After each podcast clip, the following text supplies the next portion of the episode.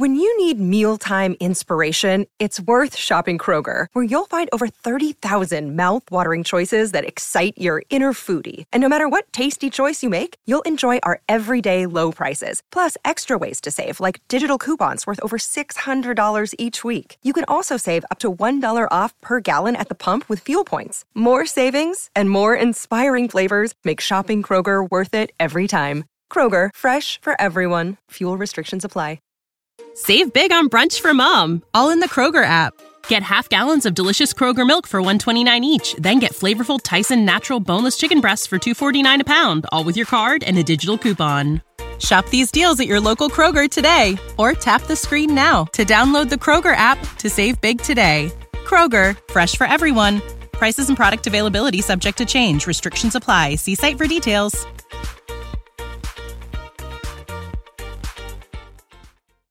You know what you do and how you got into it and why you continue to do it and everything else in between. Okay, well, my name is Lisa Rosamino. I live local, and I have been feeding a raw, natural-based diet to my dogs for probably over 20 years.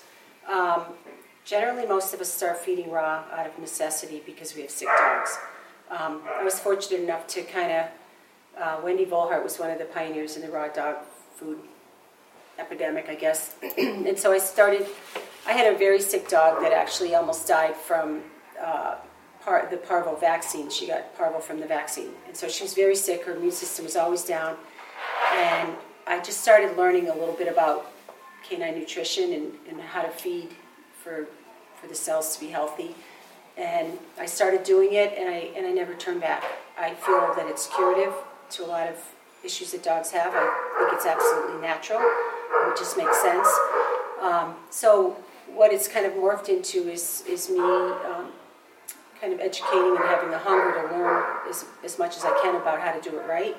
And it's morphed into me being able to share with a lot of other people who've grabbed onto it and had success as well. So cool. So your dog was sick from the parvo vaccine. Yep. And then I guess, how long have you been feeding raw, like from then to now?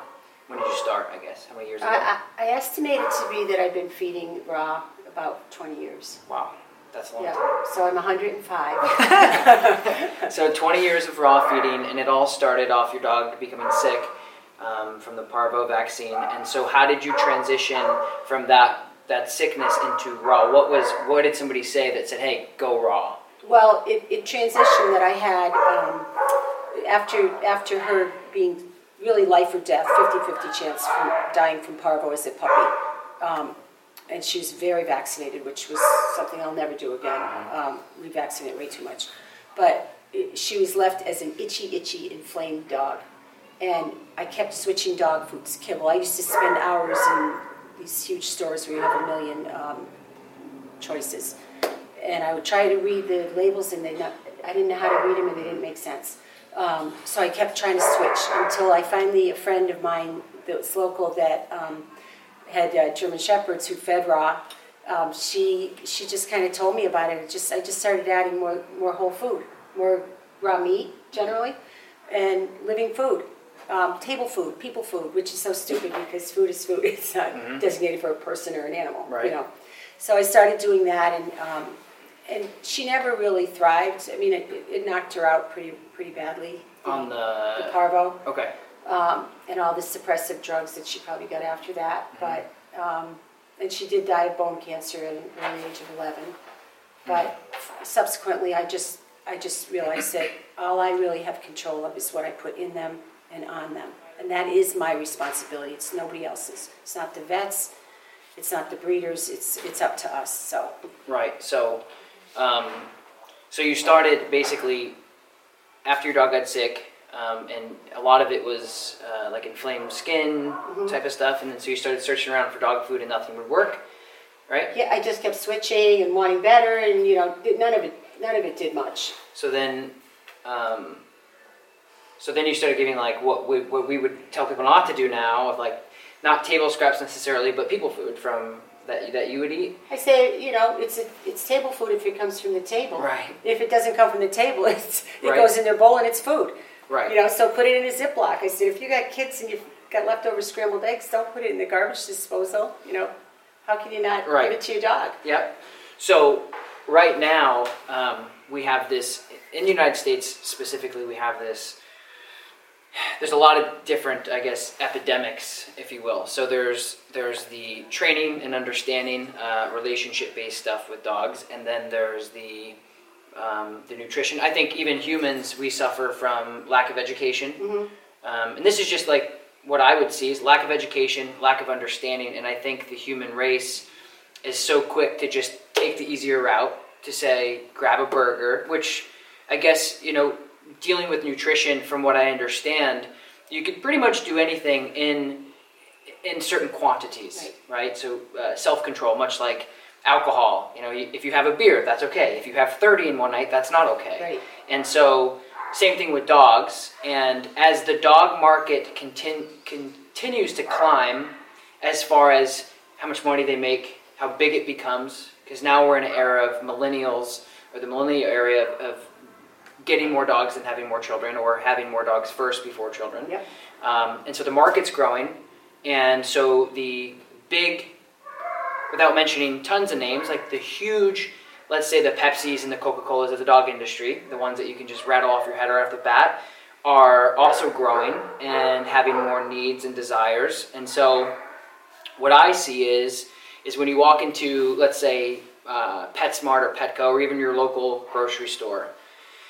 And we'll start off kind of like here, okay? So you walk into the grocery store and you're just a pet owner, searching probably for food for yourself and your family, and also to, you know, on the list was grab dog food or even cat food. And when you're walking through the aisle, it's much like, it seems very glamorous, very Toys R Us-ish for a child. Lots of blues, lots of red, lots of yellows, sparkle, pictures. Stuff floating around. Right. Fruits and vegetables floating around the table. So, I think since day one we've been really tricked, and not, you know, some will call it maliciously, some won't, because how malicious is it if we don't know, right? So they can offer us all this crap, but if we take it, whose fault is it really? So I think it's both ends of the deal. And, but there's a lot of deception, which is not to blame us. We're deceived because we don't know, right? So and, and it's a very secretive industry. So when you go into a store and you're looking at all these cool, funky, good-looking bags, and marketing has a lot to do with that, and we'll talk about that in a little bit. I want to talk about just the idea of the first thing that people are going to ask to themselves right now about raw food. As I'm going to start off with the basic pet owner, like, I don't know anything about raw food, and I don't know a lot, I just know it's better. And then we'll go into the more, I guess, the more skillful, or the more what do I want to say? Nuts and bolts. Yes. Yeah, the more nuts and bolts of exactly more detail, more experienced handler, or the more experienced raw feeder can also benefit from. So the first thing is first question that's going to pop into people's minds is, so why don't you have to cook it? And why is it going to be better for my dog than the stuff that we buy in stores off the bat? And you can go into as much detail as you want on that. But I think that's the first people are going to say, why don't you cook it? That's weird because we'll get sick from it. And why is it going to be immediately better for our dogs than the stuff we buy in the stores? Okay. Yeah. That's a great question. That's where we'll start. And I hear it quite frequently. Yeah. When I tell people I feed raw, they go, really? Do you cook it? Which always cracks me up. No, I don't. It's raw. And what was the other question? Why do we... So why? Because that's the thing that, like, I think about, because I'm a dog owner way before I was a professional. And so that's the first thing I heard when I heard about it from Chris Dallas. Yep. About, like, do raw. I'm like, but aren't they going to get sick? Why is it so dangerous for us and not for them? I think that's the first immediate thing that people think about. So okay, so honestly, raw food is not dangerous for us as humans. We do cook our food generally, but certainly those that eat fruits and vegetables raw are going to get a lot more nutrients because. And here's the thing I tell anybody that's interested in raw feeding: the number one reason raw feeding is so curative and so life-giving is because raw food that's not heated has what are called live enzymes. Live enzymes are the spark of life. They cause every catalytic event in the body. So it's very similar to a spark plug in your car. If you have a spark plug, if you don't have a spark plug, your car's not going to run. It's not, and if it's not a good, you know, if it's a poor spark plug, it's not going to run well. So this, so live enzymes are something that are, that's in food, and they cause all this events of digestion and other things, the way the body pulls nutrients and the way fats are formed and vitamins are released. When you heat food past, I believe it's like 118 degrees, you destroy live enzymes. So now you don't have... Yeah. Wow. So I didn't know that. So when you see kibble that's extruded, I mean, it's probably heated up to 500 degrees because of how toxic it really is and how pathogenic the ingredients are to it. So when you can preserve not heating your food... Now, is heated food past that temperature still have healing properties, still have nutritional value? Of course. It's still proteins, fats, carbohydrates, fiber, vitamins, minerals, that kind of thing. But it's just not that amazing, miraculous part of food, which is the live enzymes. And there's people that are treated with cancer with just enzyme therapy. And the reason that we don't cook for our dogs, I mean, and we certainly can, and it's superior to dog food, but name me a predator on the planet that cooks its food. Right. They just don't. They're not designed for that. Right. So I want to intertwine before I forget. So good point. And I think for me, again, because I am the audience right now in this process. So for me, when we talk about raw, we automatically assume meat. But we're not really. We're talking about broccoli that hasn't been steamed down, grinded down, and force-packed into kibble, or carrots, or berries, and things like that. We're talking about, when we talk about raw, we are talking about food that hasn't been cooked or processed. We're talking about grabbing an apple off the tree and eating it. That would be raw consumption. And so that's good information, I think, for people to have, because... It's similar to, well, we'll talk about maybe a vegan diet in the future, but when you have something that's not cooked or processed, and it could be everything but meat, it's still raw, right? Okay. Right. So going back to the process of, and that's the perception that we have, right? When I said, well, raw food is bad, when you're like, well, no, it's not, because raw vegetables and fruit is actually really good for you. But now... Even rare meat is better for us. Right. Because now explain, and you can explain both human and dog side if you feel comfortable with it. And a lot of this is also transferable to cats, to felines too. Okay, cats so you can... Cats eat a raw diet more than dogs, in my opinion. Yep, so you can touch base on that too if you want. But explain to me, again, why is it that, and I know from experience, one of the biggest things that stuck in my mind, and I can't remember, I think I was hanging out with one of my old hunting buddies that would give his, like, they would do rabbit hunting or hare hunting, and they would get it, and they would skin it, and all that stuff, and then he'd give the dog the good stuff, the vitals, the heart, the liver, etc. Yes. I'm like, isn't that going to make him sick? You know, of course, that's just what you think, because that's what we're told. And he's like, no, man, they have so many different things in their body that breaks these things down. And I was like 12 years old at the time. And so explain to me, because I think, again, now that we've separated the two of raw food doesn't have to be just meat. It could be fruits and vegetables, etc. It's going to be organ. It's going to be bone. Right. So how is it that an animal can eat something like a whole chicken without getting sick?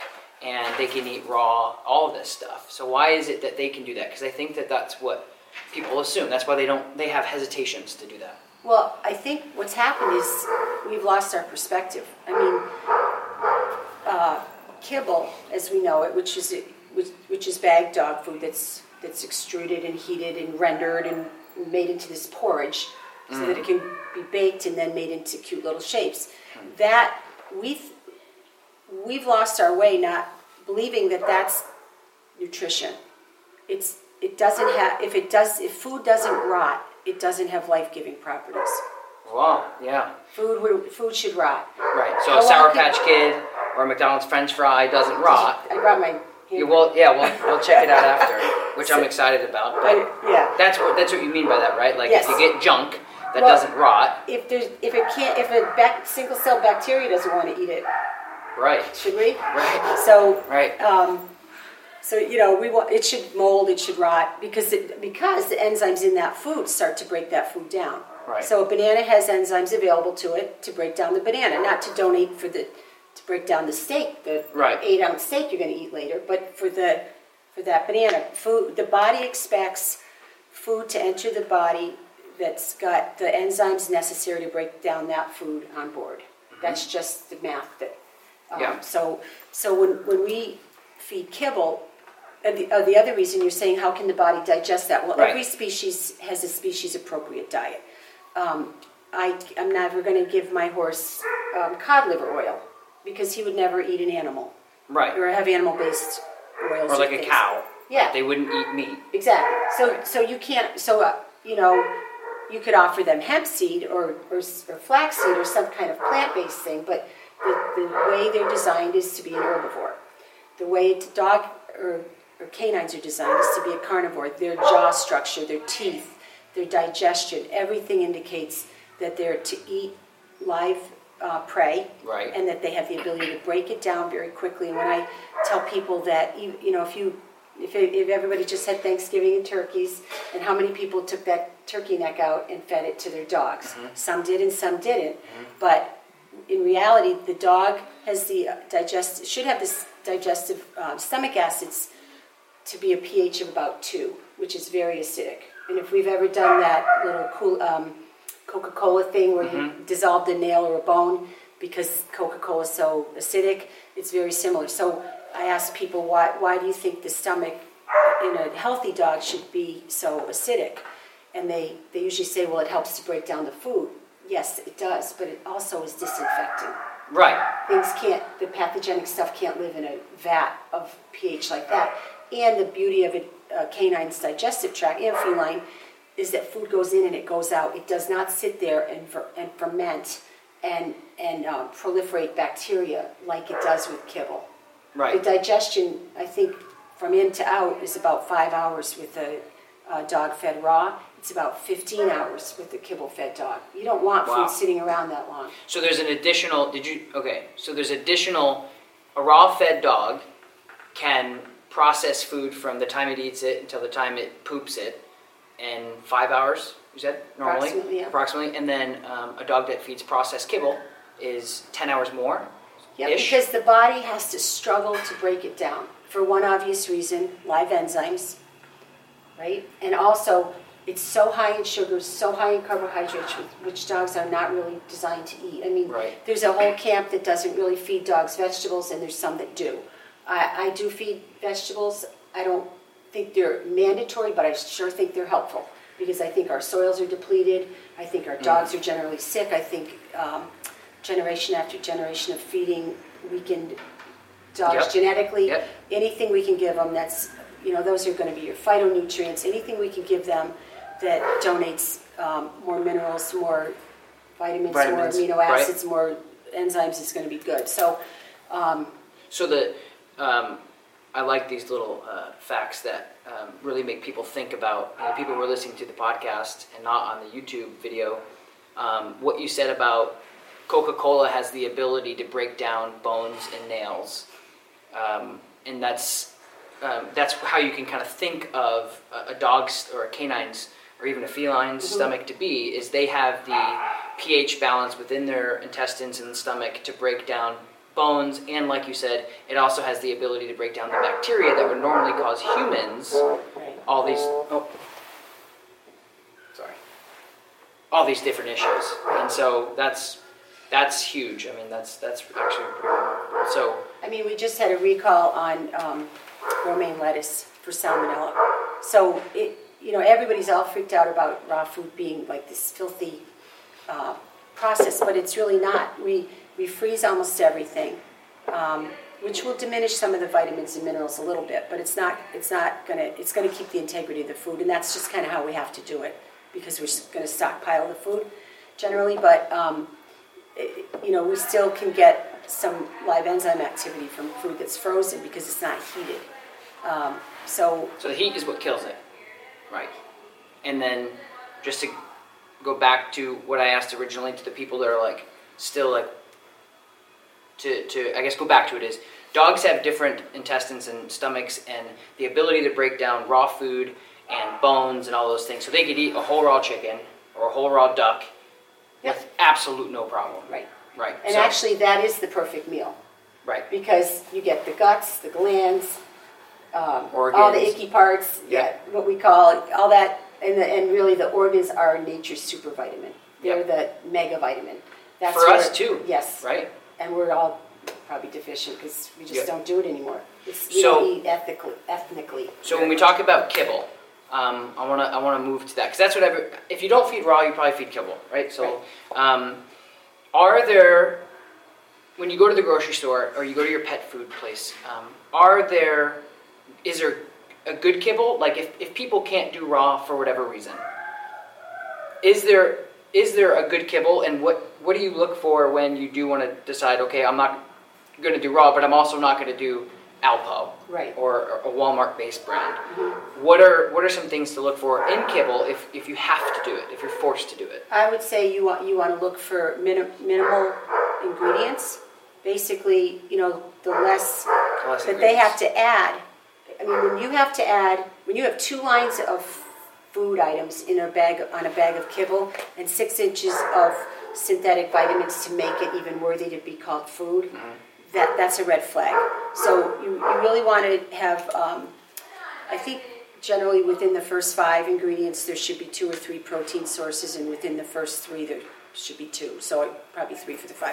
But when you say protein, you mean chicken, beef? And not byproduct meal. Right. Okay. And so it's kibble will be expensive in that scenario.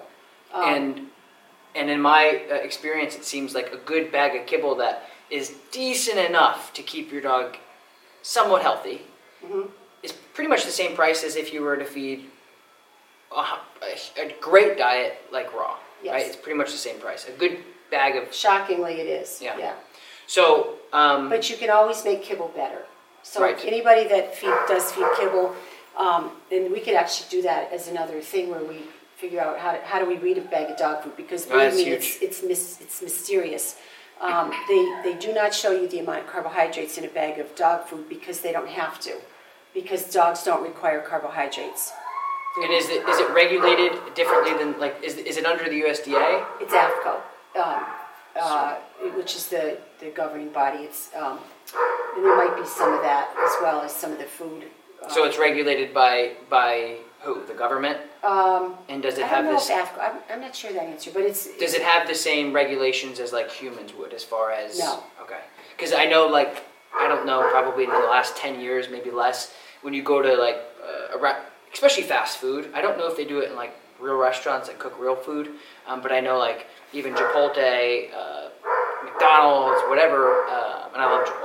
But it's one of those things that they tell you exactly how many calories. When I was on a trip last week, I stopped at one of those big gas stations like the Loves or the Flying J, and they had Cinnabon in there, and they had to put the calories next to the thing, and it was like the amount of calories that you should have within like a day and a half in like one little Cinnabon thing. So now, anyway, my point is humans are companies are legally... I guess forced to put the calories in, how many calories you're going to intake, and with dog food it's not really the case. Well, I think they do, or you can find out like there's, I think it's called metabolic energy. Mm-hmm. Or the calorie density and that kind of thing. You can find that stuff out in kibble, but mostly people want to know is it complete and balanced, which AFCO, which is the governing body for dog food. Mm-hmm. Discloses that stuff, but the question is, does the body understand synthetic vitamins? What are the sources of these? Mostly the grains. Are they full of mold? Yes, they usually are. It's the waste on the floor of the meals. Really? What percentages are there? Is it a food that's causing inflammation? Generally, it does. Mm-hmm. What's converting to sugar? And I mean, the cats are a perfect example. That cat kibble and cat food is so high in carbohydrates, and cats have no need for carbohydrates. Like it's detrimental to them.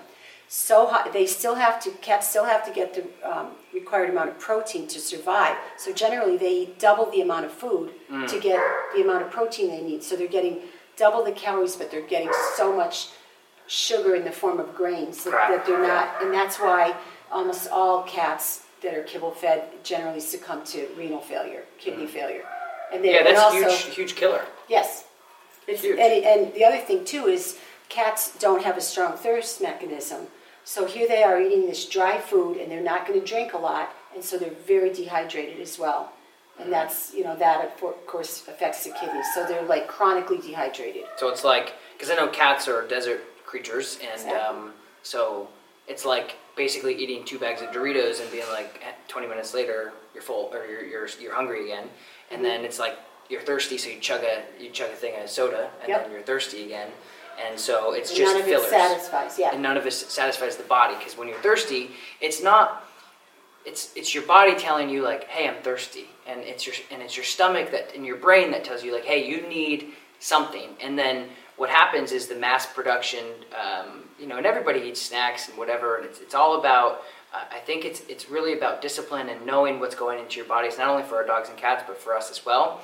But dogs, I think that making this video and this podcast is so important, because so many people are, I'm really grateful for the knowledge and information that's coming out now about human health and nutrition. Mm-hmm. I think it's way, way, way more surfaced than 5 to 6 to 7 years ago, where it was fast foods were ruling, and now you're seeing more salad bars and smoothie bars and avocado, and which is really, really good, and it's definitely moving west from California over to the East Coast. But anyway, the dogs are kind of stuck back where we were back in like the late 80s, early 90s of, wait, there's more, and the stuff that we're consuming by the masses is bad for you, and so Let's talk about what actually goes into dog food. And I know you told me a statistic about, I forgot what it was, either sugar or something, that basically anything past this certain ingredient is so that when they say there's chicken in the product, and you were telling me about, well, they can break up the chicken, so they can use let's see, what's an example? If they say chicken byproduct meal. They do that with grains a lot. So when you look at a bag of dog food, there's a descending order. Right. So you can go home and flip your dog food over right now. Right. And what do you look at? Well, you want a couple of proteins that aren't byproduct meal proteins. So not cornmeal, or chicken meal. What would it be? Chicken byproduct meal, it can be called, or chicken byproducts. You want proteins to be the beginning, but they're also the most expensive, and they also have the most moisture density. Mm-hmm. But then they'll add rice, brown rice, white rice, rice middling. So now, but they can separate them all. But now maybe rice is top heavy in that diet because the meat, because of the way they've separated the ingredients. Because they've listed it. Yes, because I was told flip your bag over and see what the first 2 to 3 ingredients are. And so when that happens, What is that statistic that you were telling? Not statistic. Is it about the salt? Yeah, right after the salt means everything else is basically about 1%. Right. Yeah. So on a bag of dog food, you've got your ingredients listed.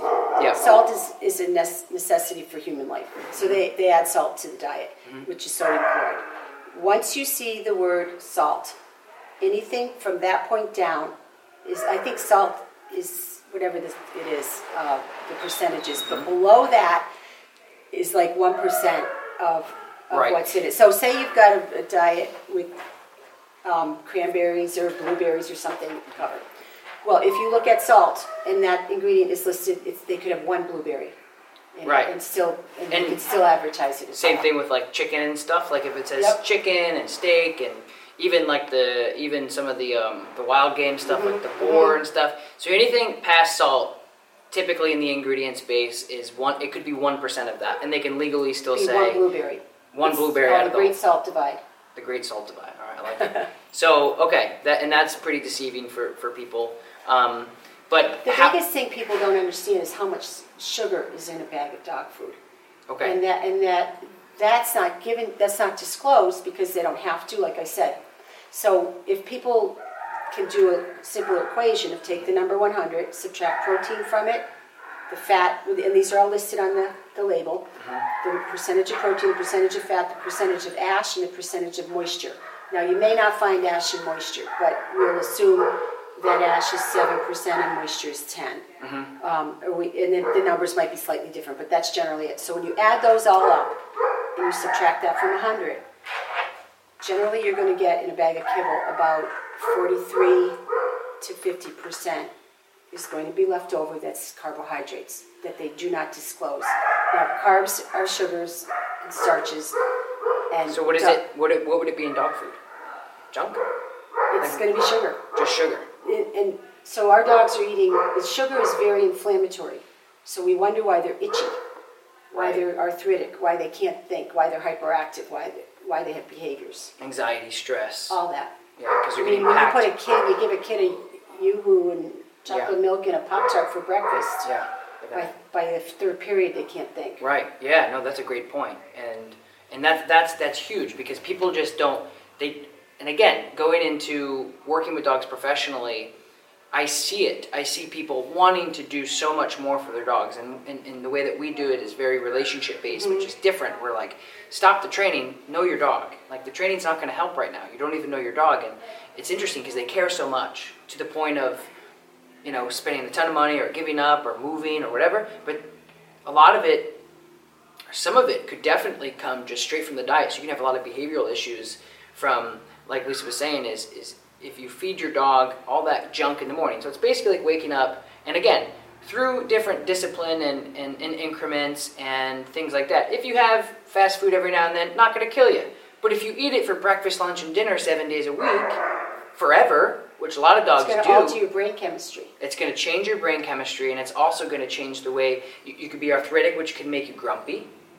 So it could also like psychologically do issues to you, but you can also, it causes pain, which then can cause vulnerability, which could be aggression on the leash. It causes degeneration, it causes aging.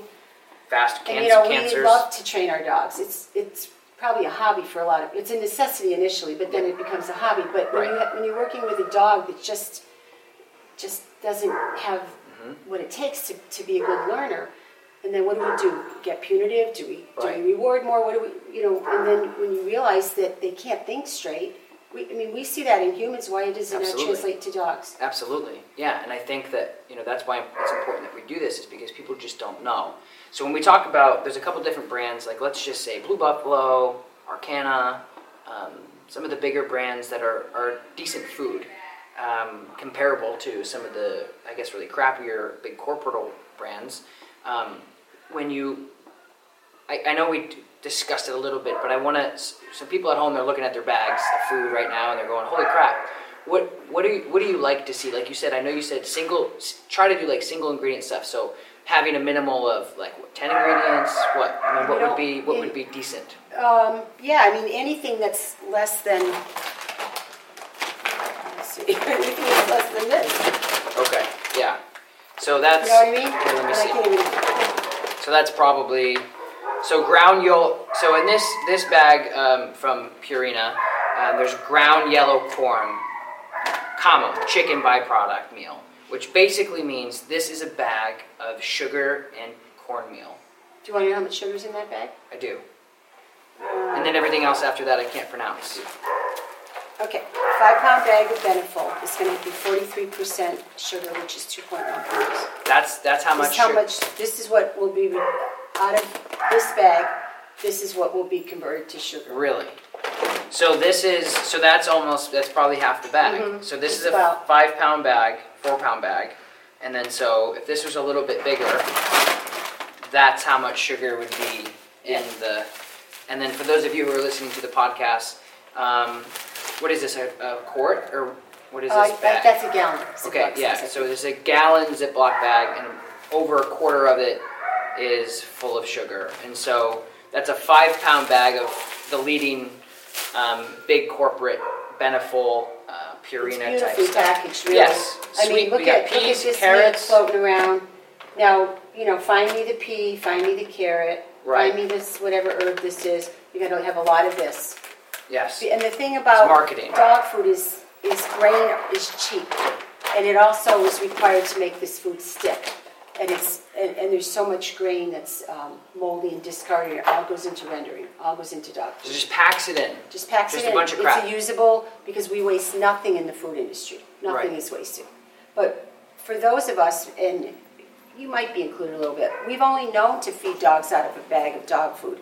We are not, I mean, that's why if you can get an old seasoned vet that used to do house calls or a doctor, they knew that dogs on the farm were fed. They got a placenta once in a while. They hunted, you know, they ate mice. Mice, rabbits. They ate a natural predatory diet. Yeah. But then what happened was when the horse and carriage and we started to moving towards cars, all this grain was available. We didn't, you know, there weren't as many horses being used. So the surplus, that, and then hence Purina, which is a grain company, they started to convert it to be used. Well, actually, before that, they started to can meat, and that was Purina used for, did? I don't think it was Purina. Oh, okay. But canned meat would be used for dogs as a supplement.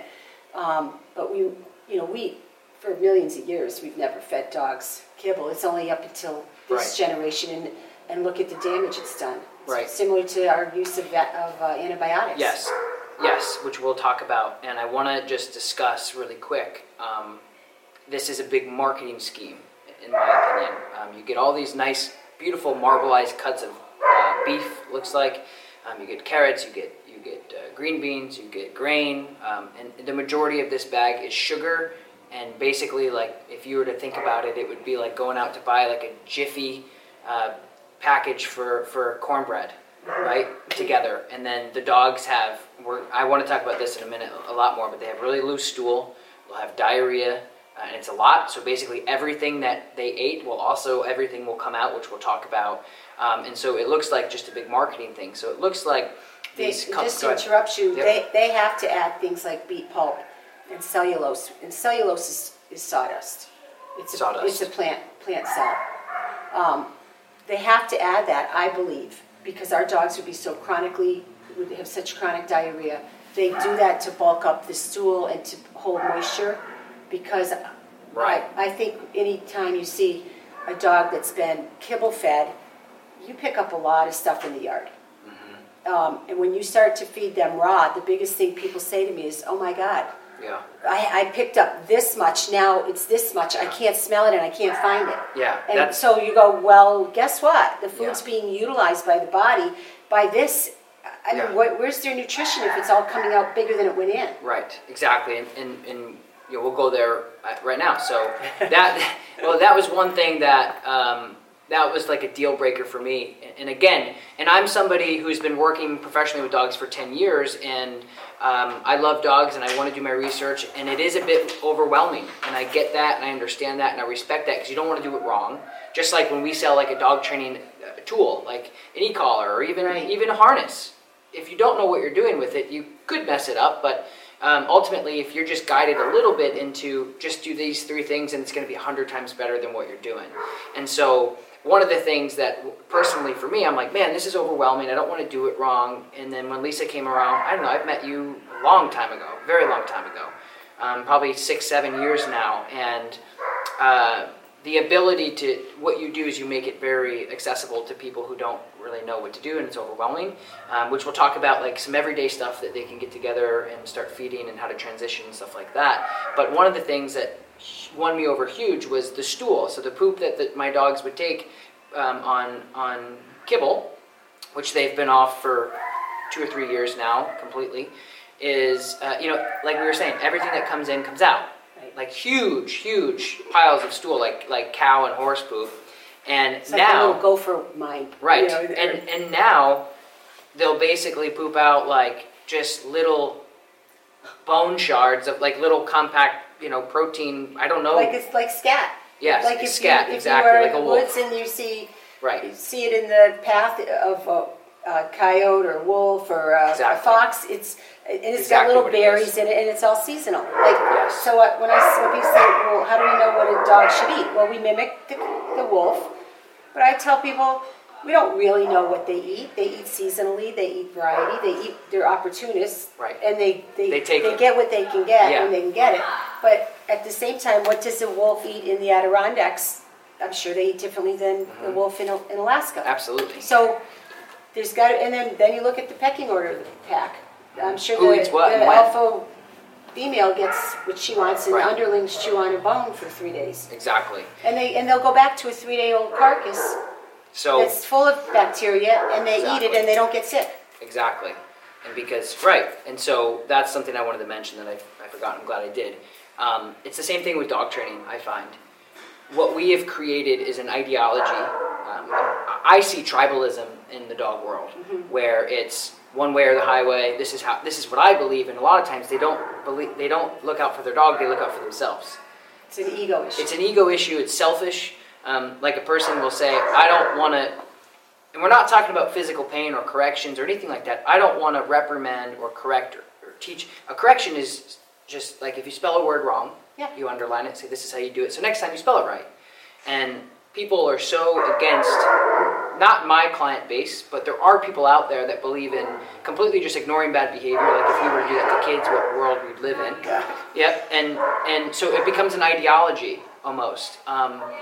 And so you get into marketing. So you get this beautiful bag and you're shopping and you have more important things to do, like feed your children, feed your significant other, feed yourself. And so I think the important thing for people to understand out there is it's not that expensive to go raw. And it's also more beneficial to know, even if you're not going to go raw, you can do better than what you're doing. And you don't want to go any. I always tell people Well, actually, things are changing now. But if you can grab a bag of dog food in a gas station, it's probably not the best thing at dog food. But things are changing now, or things are getting better, which is good. But anyway, it comes down to ideology. And I'll never forget this. When I did a 5-year contract with wolves in Colorado, which gave me the opportunity to study canines. I didn't train them, they're wolves. I watched them, I studied them. I studied their behavior, how they took humans, because they're basically like insanely skittish, feral dogs. Like the dogs that we come in that are beaten, that are neglected, abandoned, or abused, the dogs that I typically will work with, because that's my specialty, and that's not really my specialty by choice. It's what I'm able to do, and it's what I love to do. I never was taught how to do any of that stuff. It was just like, do this instead of that, and then boom, which is great. But my point is this, is when I was there, the people that would come and visit the wolves, because they were in enclosures, because they were born in captivity, which means they can't really be released. So they have 5-acre pens, which is not enough for a wolf, but it's better than a cage.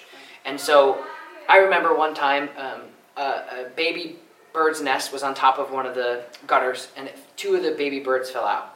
And usually at the wolf sanctuary that I was working with, it was a lot of biology majors, veterinarians, and so no big deal for us. That's life, it's nature, it happens.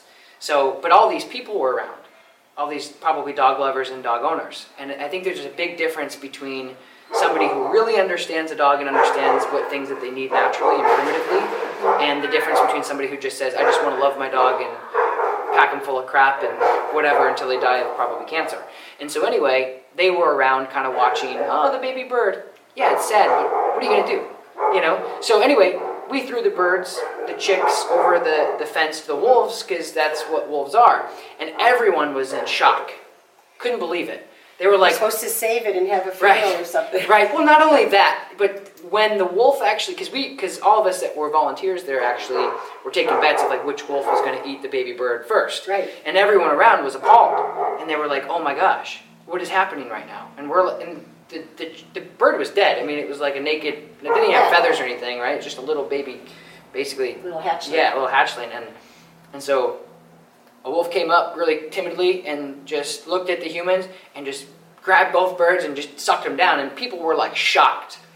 And that's where I'm kind of going back to the ideology of the dog industry now. It's getting so far away from primitive instincts, and we have so much fake stuff going on out there, just a bunch of bullshit of people thinking and saying the natural way. If they actually knew if they knew natural dog training, they would call me a saint. If I put a little pressure on a dog for not sitting with a prong collar or a slip collar or even a harness or a halty, other dogs will just kill them. Right. In the world, they'll just kill each other. And then a whole different deal. That's it. Yeah. Right? So anyway, same thing with the market of Purina, bigger brands saying, okay, here's this little pocket, and by little I mean huge pocket of pet people who are very... multi-gazillion dollar industry. And they're very uneducated. So let's paint them a picture of all this beautiful stuff on this bag.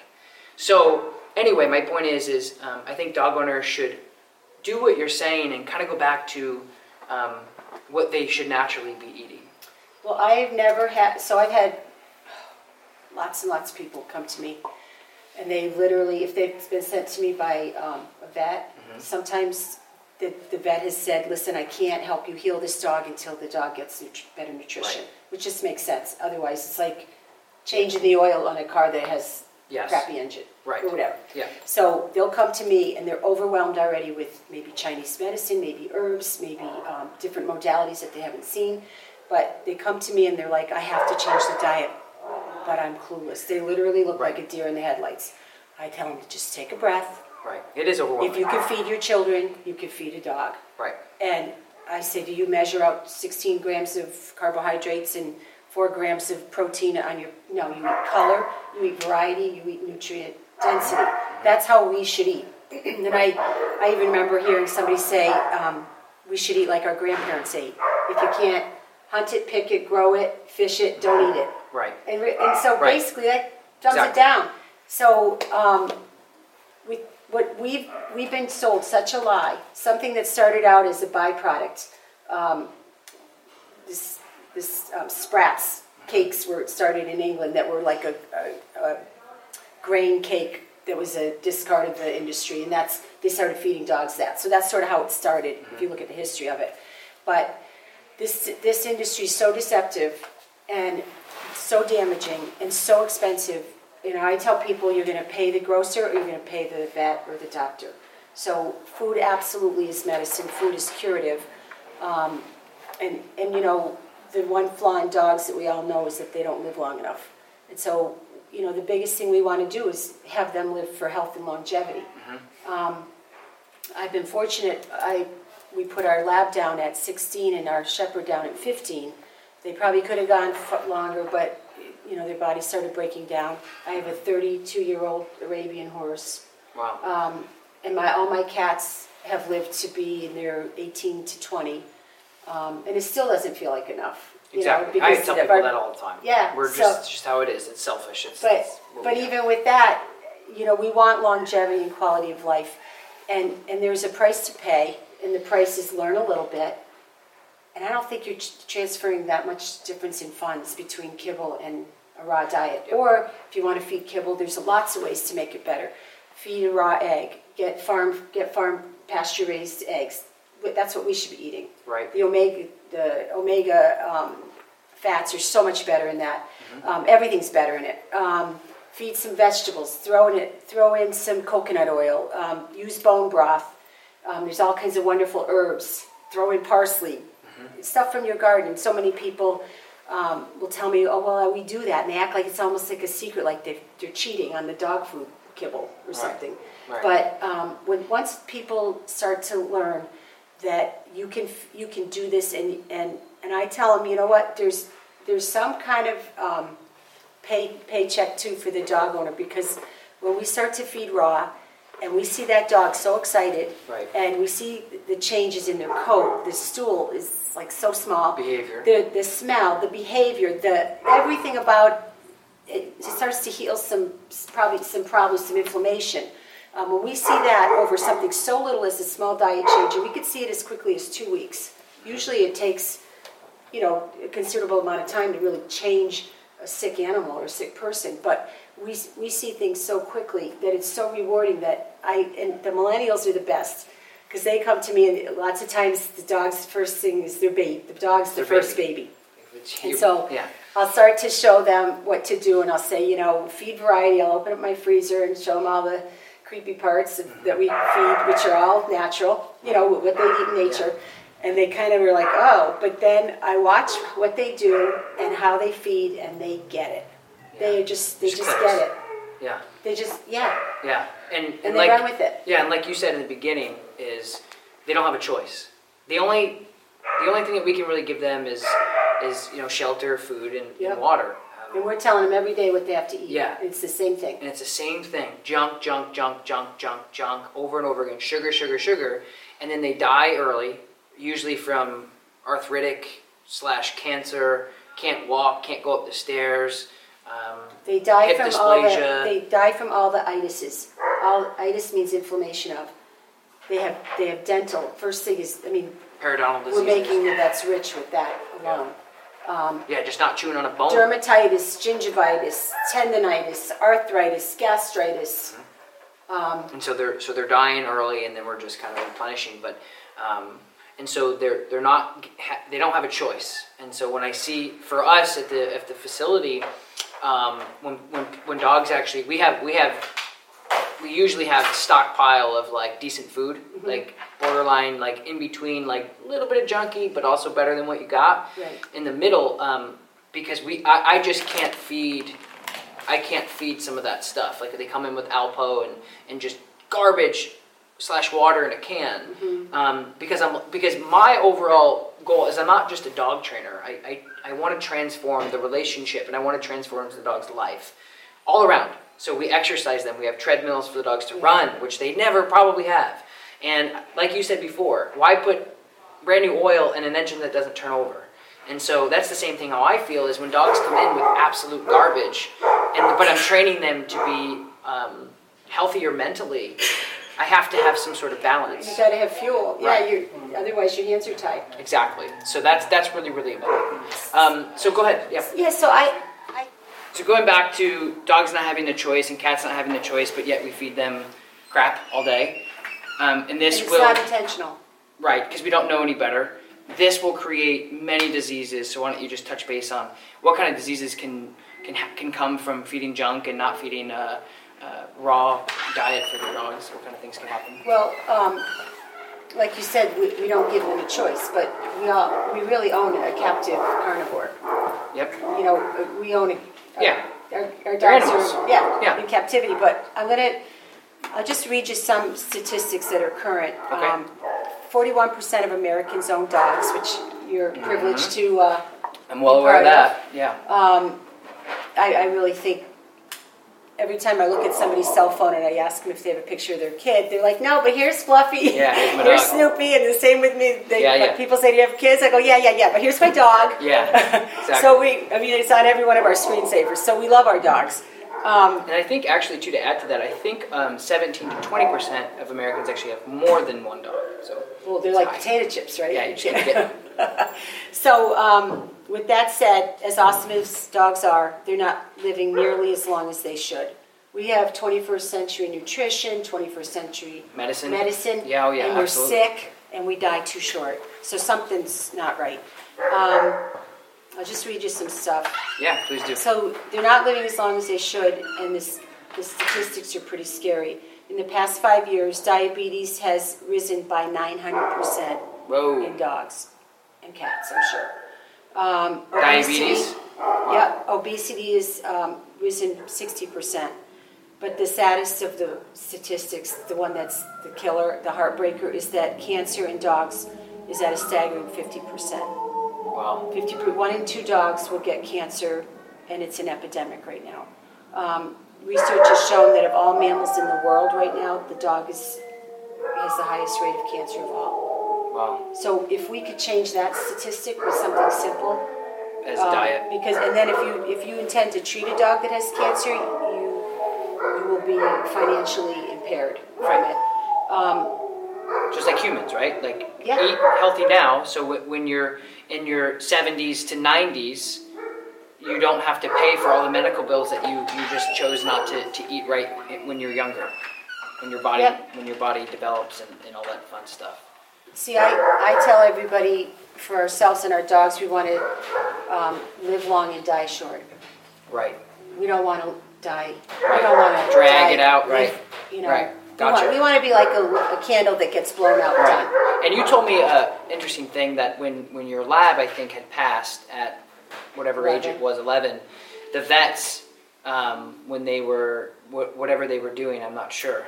Oh, I was thinking of that was my lab that at 16. Yeah. The vet techs could not get over her teeth. They were perfect. Right. But she's eating in a species appropriate diet, and that is intended to give the right pH in the mouth. And that is huge too, because when I do my pet CPR and first aid course, periodontal disease, basically mouth decay, or just like gingivitis and things like that that we can get because dogs are eating. So if you were to break that open, the bag of Beneful, and open it up, it's all mush. And so their teeth aren't being cleaned, which then can cause all sorts of different diseases. Heart diseases. Well, because people, the way that I describe it to people is, and it makes a little bit more sense, because when you get into heart disease from your mouth, it's like, well, how does that correlate? And how does that make sense? And I explain it like this, is if your mouth is full of bacteria and infected because it's not being cleaned like it should be naturally, from bones and whatever, sticks, whatever.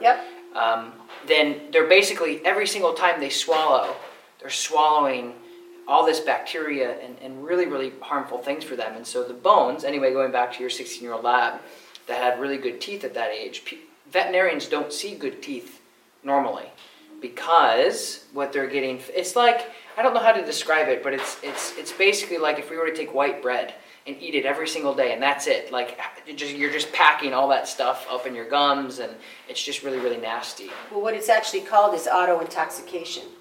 There's a word for it. You're intoxicating yourself with toxins. Now I know. Because it's not supposed to sit there, right. that stuff. And the thing is, the quality of it, too. Now, if vegetables sat on your teeth, it's very unlikely that you're going to get plaque and gingivitis and all these dental diseases. Right. But when you take this sludge of rendered rancid fats and sugar, rendered and rancid meats and sugar, and even in dog food, they throw away all the old meat goes to renderers that is rancid meat.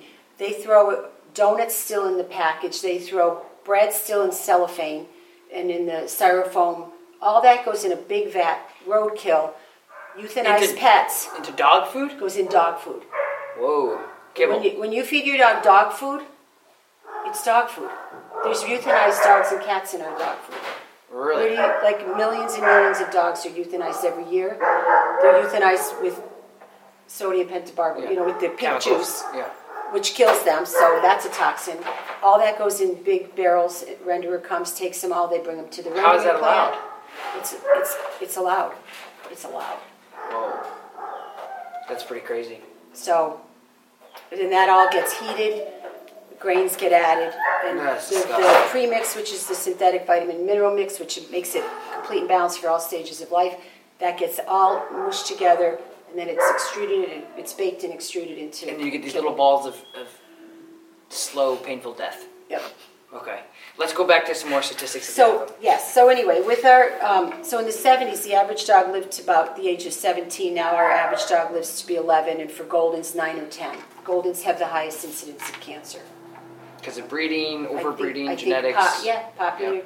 Being popular is not in a dog's best interest. Yeah, it's the same thing when they talk about the Golden is also like the highest biting dog in America, or was for a long time. And a lot of people are like, "Whoa, that doesn't make sense."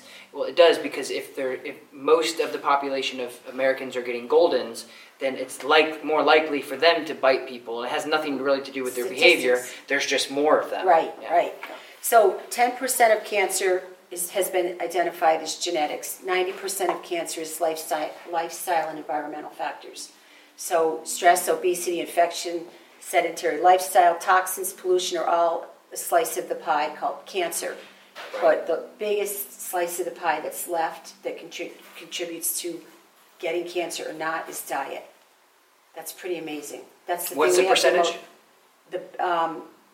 I think it's the biggest percent. Should I write that down? Whatever, all these other 90% of cancer is lifestyle, environmental. Right. So with that is stress, nutrition, but genetics is only a small part. So when you take this whole pie called cancer and you start breaking it down, most of what we can affect is diet and nutrition. It's the variables that we can change. Exactly. Yeah. And I think and just adding fresh food in kibble 3 times a week will affect cancer It'll even it'll affect the decrease by 50% at least. Wow. Okay, that's huge. So what are some things that people can start doing right now? So if you start adding some of these things that you're about to talk about into your pet's diet, even if they still eat kibble, it'll decrease the ability or the chances of them getting cancer by almost 50% ish. Or which, more. Which even if it was not being conservative, and even if it was 10%. And you probably have this stuff at home, right? So what are some of those things? So farm fresh eggs, no brainer. Cook them. What do you do? You could cook them, but you'd be raw. You don't need to. So what do you do? You could throw the shell in, just crack them in the bowl, and just. And if they're not used to it like that initially, you certainly can scramble them or boil them or fry them. You know that's okay. Farm fresh eggs. Yep. So when you go to the store and it says cage free, organic. It's whatever. Better. It's even better if you know some farmer down the road. Right. But if you don't, if you can't, a lot of the listeners are from Australia. A lot of these guys are from Russia, Canada, so New York City. If you can't go down to the road like we probably can here in upstate New York, and I want to be specific because it's important, right? Like if you go out and I say go out and get some Greek, non-fat yogurt, and they go out and get like custard, right? Then you're doing worse. So what are you looking for on the package? So you're looking for cage-free, although exactly. It's there's a lot of variables that they're cage-free, but really they're in a really big cage stuck together. Exactly. So what doesn't mean they're getting outside foraging, eating bugs, and getting sunshine. So what are you looking on the package? Probably the most expensive eggs is probably what you're going to. And there are some local eggs at our local markets, and I'm sure there are in the cities. So you want to go to farmers markets? Yeah, but if you don't want to do that, you still can get some local eggs that are good, better quality. Okay. And an egg is still a wonderful, perfect protein, as close as perfect can be. It's good for us too. Yeah. So I would add eggs. I would add a plop of coconut oil. Cooked, raw? Just raw. They tend to love it. It's a wonderful other form of fat. They can have, of course we avoid raisins, chocolate, grapes, onions. Avocado pits. What are some other stuff? Like whole garlic. I know some garlic is okay, but I think they'd have to eat like 5 or 6. Right. Not cloves, but bulbs. Mm-hmm. So I don't believe garlic to be a problem. If you've got some leftover spaghetti sauce that has onions and garlic in it, it's not going to kill them. That's the other thing too about people, just in general. Again, we're so. Same thing with me. Like I back in the day, I didn't realize that if a dog ate a Hershey Kiss that they weren't going to die. Right. And I'm like, they're dead. They ate chocolate. When in actuality, it's not that these things are just lethal, deadly. They're just bad for them, which means they're not great for them. Just like if we have Jack Daniels and Coke, we're okay. If we have 6 bottles, we're not okay. Right. So the more of it is just what we're talking about. And I know Goldens that have eaten an entire plate of chocolate chip cookies. Right. And they've lived to death. Right. So don't go out and feed your dogs stuff. But it's not best practice. It's not best practice. So those are some things that are bad. What are some other things? So we have eggs, farm fresh eggs, if you can. If you can give them any coconut oil, meat, chicken livers in the store are very, very cheap. So you can get those cheap. Cheap. Yeah, we used to use that for we still do it for catfish bait. You go buy chicken livers, and they're like $4 for a whole jar of them. I think a little container like this is $1. Yep. And just keep in mind that if you feed too much, you might get a looser stool. So moderate and just figure out what works and what doesn't. And if you get a loose stool and you're feeding them a super vitamin, big deal. Yeah, right. The next one's going to be normal. So, right. And you can add a plop of pumpkin, and it might firm up their stool. Obviously, some fermented foods, kefir, yogurt, not the stuff in the market that's full of chemicals, but something that's a better quality. I make my own kefir, which is a fermentation to milk, and then you get crazy good. Friendly bacteria and friendly yeast. What are some things like, so I go to the grocery store right now. So again, I think for me, if I didn't feed raw, and it was the first time you kind of told me this stuff in the seminars that you've done here, I'm freaking out at home, right? If I'm feeding Beneful or if I'm feeding whatever, kibble, I'm freaking out right now and I want to go change my dog's lifestyle right now. What can I do? What's the transition? Do I just go straight? Do I go and get 3 things of steak, 3 things of beef, 3 things of chicken? And before you answer that question, I also want to say that you can probably just Google, or there's a bunch of different Facebook groups that you can be a part of like raw feed. So you can find somebody local, you can find somebody that can distribute to you if there's nobody local. So that's something that you guys can do, which we'll talk about in a little bit. But if somebody wanted to just change right now and say, that's it, just like we do when we watch like Supersize Me with McDonald's, we say, never. I'm changing right now. I'm never, whatever. What are some things people can go out right now to their local market and do? Well, first I would suggest that you don't freak out. You're doing the best you can. Right. Or hopefully you're trying. And I always tell people, and it's not their fault. When you know better, you do better. So once you've been given this information, you're a bit responsible for it. You can choose what you want to do with that, but I think we both want to empower people and inspire people and not condemn anybody, because everybody's got to start somewhere. So I'd say if you've got kibble, my gosh, add some vegetables, add some oil. You can add berries, strawberries, blueberries, kale, broccoli, spinach. Yes, I wouldn't add. Don't go crazy on the spinach, but it's certainly. So you use your deep leafy greens. Absolutely, lettuces, romaines, apples, parsley, and some dogs go crazy for certain things. Some love bananas, some love cantaloupe. My shepherd loves broccoli. Yeah. I don't know why. I have a vegetable mix that I get produced locally, and I have broccoli, kale, sweet potato, apple, parsley, yellow squash, green squash, sometimes turnip greens, sometimes Swiss chard, so whatever I can get that's seasonal. And it's their triple wash vegetables, minced. And the thing too about vegetables, if you feed vegetables, you do want to make sure that you cut them up pretty finely or grate them. Because, right, you told me something about that. Yeah, it is a carbohydrate, but it's obviously a living food. But you want it, that grating tears the cell wall on the plant, so it makes the nutrients more bioavailable. Sucks it up. So like if your dog sucks down like one whole carrot, it's going to come out about one whole carrot. Right? Yeah, gotcha. And it sometimes when you start feeding a pet vegetables, you're going to see them come out.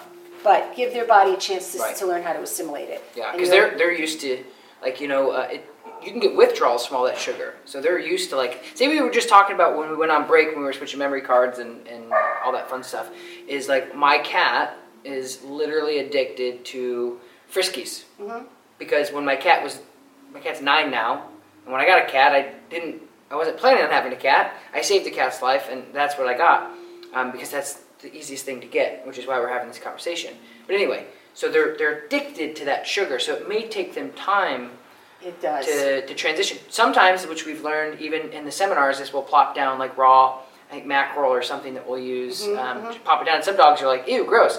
And then other dogs are nailing that bowl. Crack, and they have never had raw in their life. Right. So anyway, I want to move back just to add in a couple different things. We said, obviously don't freak out, but you do want to do better right now, and you want to go out and you want to get stuff. What are some, besides all the berries, we talked about strawberries, blueberries, a lot of deep leafy greens. Mm-hmm. What are some proteins that people can get? You can get cheap cuts of chicken. You can get chicken thighs, chicken drumsticks. And those are actually, we want to feed bone that's non-weight bearing bone when we do the raw diet properly. So that means you have to add calcium. Weight bearing bone would mean to me, in my mind, I don't know what that is, but I'm going to say it would be like more of like a chicken wing versus more like a bone, like a beef marrow. What do you mean by weight bearing? I mean by so we don't feed weight bearing bone in the raw diet to be a digestible bone.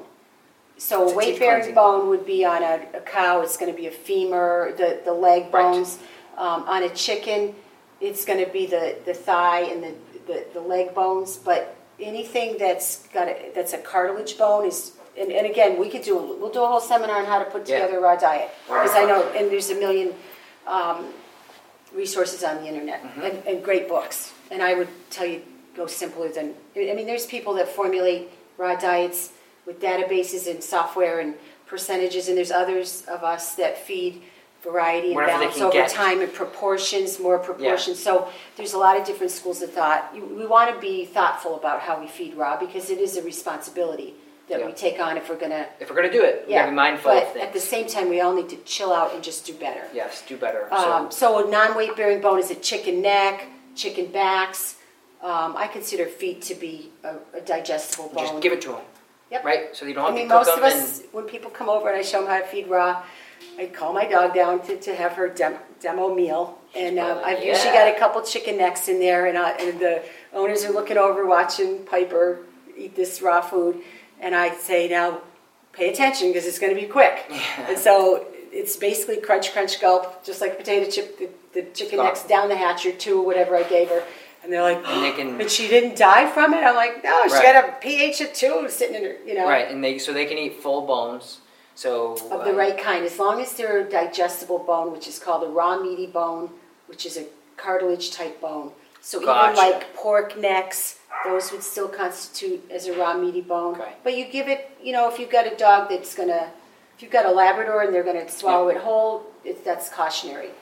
You know. What about, so in everything that we talk about, and even in dog training, and same thing with nutrition and diet, just like with humans. It's a little asterisk of... Yeah, exactly. It's discretionary, of course. It's not everybody can have the same things. This is very just right across the board of like what a baseline is. Yeah.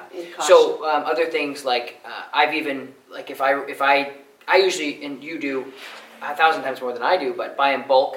Mm-hmm. So usually when we do a raw feed order, it's like 2 freezer fulls, or in your case, 6 houses full. But if you run out, what I've done in the past is just gone out and grabbed like ground turkey, ground beef, ground chicken, and that's something that I think is really, really safe for beginners to do. How do you transition? So if you're on kibble and you want to transition into raw, what's the first step to do that? Some people will do a cold turkey, where here's your new meal. No pun intended. Cold turkey. So funny. That would win by me. So some people just do it like that, and if the dog has some digestive upset, it's cleaning of the house or changing the guards. Other people feel better adding a little more of whatever's raw and displacing the kibble with that amount. Mm-hmm. Some people will start adding raw into the kibble. I'm not a big fan of that. Although I still see dogs do well. The reason I don't like it so much is because, again, of the digestive time. You're asking this raw meat to sit in the gut for way longer than it normally would, because it's got to be processed with this kibble that takes forever. But I've seen and heard of lots of people that do it, and it's pretty seamless. So you go out, like you said, grab like you would. You can go to even like... like the shop and save, and like those and you just go out and you get some ground turkey, ground chicken if you don't feel comfortable with the bones right away, and just start kind of feeding them like that. And what we talked about before is the stool. Mm-hmm. And so less is more when it comes to raw as well, as far as how much. So when we talk about like a normal adult German Shepherd, it's like 4 cups a day, sometimes 5 or 6 cups a day, depending on their job. But with raw food, it's just like us. Like if we were to eat, like I usually in the morning you just do fruits. I usually do mango, raspberries. I'll do some avocado, a little bit of yogurt, and a banana or something. Mm-hmm. It's a lot of food, but like it's not a lot of food, so it's not like 6 slices of bacon and toast and eggs and potatoes. But anyway, my point is it's more nutritional, so you can get away with feeding less. Mm-hmm. So you're not going to go out and get 4 cups of... It's nutrient dense. Right. So ballpark, and I looked on the website that I used to use, and you probably referred me as the raw food calculator, mm-hmm. and it's not there anymore. I know. Yeah, I noticed that. So ballpark. So when you that's a good question. Is what everybody asks. How much do I feed? Because how do you convert kibble to fish to look like bones, what the volume is of wet meat? Right. Generally, we want to feed our dogs towards their ideal weight. So if you have a dog that's underweight or a dog that's overweight, we sort of figure approximately what their ideal weight would be, and generally it's 2 to 4% of that weight is going to convert into their raw diet. Mm-hmm. But that doesn't mean that it's just raw muscle meat. It means the other stuff that you add. Yeah. It might mean the chicken necks or whatever you add, the veggies, that kind of thing you would add.